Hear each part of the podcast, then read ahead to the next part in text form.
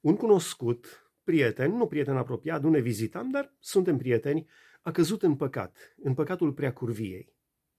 Un dezastru pentru el, pentru familie, pentru lucrarea lui. Implicat, foarte implicat în lucrarea lui Dumnezeu. Și a căzut acolo. Simți că în moment, am simțit în momentul acela când am auzit vestea, uh, parcă te ustură sufletul de durere. O, o, parcă este o durere fizică, dar care nu este fizică.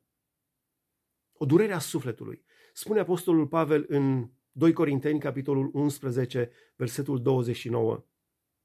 Cine cade în păcat și eu să nu ard, așa spune Apostolul Pavel, să nu ard pentru cel fratele sau sora mea care a căzut în păcat.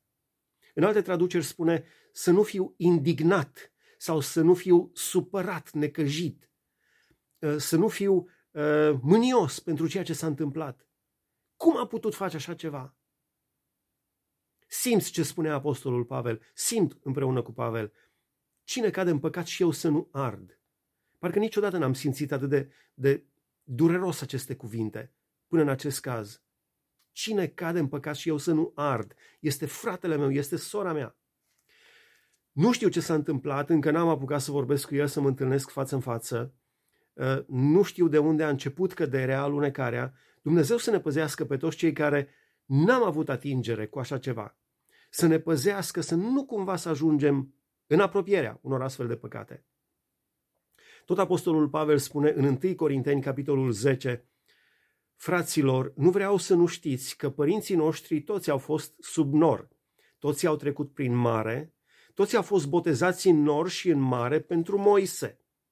Adică, transpus în cazul acesta sau în zilele noastre, frații noștri sunt împreună cu noi sau au fost împreună cu noi.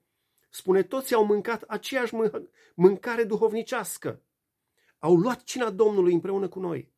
Și spune, și toți au băut aceeași băutură duhovnicească, pentru că beau dintr-o stâncă duhovnicească ce venea după ei. Și stânca era Hristos. Totuși, cei mai mulți dintre ei n-au fost plăcuți lui Dumnezeu, căci au pierit în pustie. Și aceste lucruri s-au întâmplat ca să ne slujească nouă drept pilde, pentru, pentru ca să nu poftim după lucruri rele, cum au poftit ei.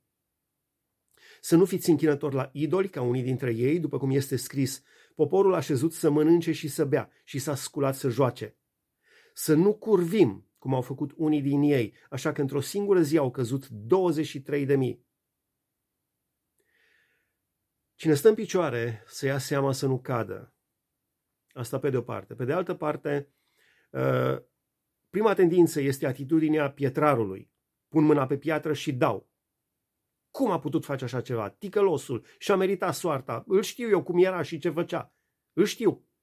Sau, să spun la fel ca Apostolul Pavel, cu dragoste, cu compasiune, cu durere, să simți că arzi pentru fratele tău sau pentru sora ta care a căzut în păcat cum poate cineva să cadă în păcat și eu să nu ard? Să nu cad pe genunchi înaintea lui Dumnezeu, să spun, Doamne, ai milă, ai milă, ai milă de el, de familia lui, de casa lui, de Doamne, dezastrul pe care l-a produs pentru, pentru numele Tău. Doamne, nu știu cum, dar Tu poți să-l, să să anulezi acest dezastru și să-l transformi într-o laudă la adresa numelui Tău. Nu știu cum.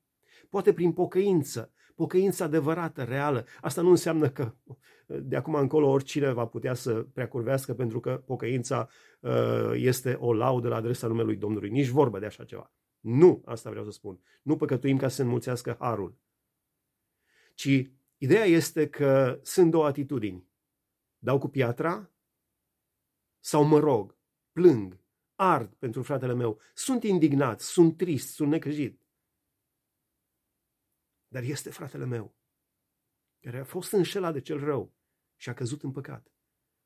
Cine stă în picioare, să ia seama să nu cadă. Doamne, ajută-ne să stăm în picioare și în tot timpul când stăm în picioare, să avem privirea țintită la tine și o relație strânsă cu tine, să nu cădem. Amin.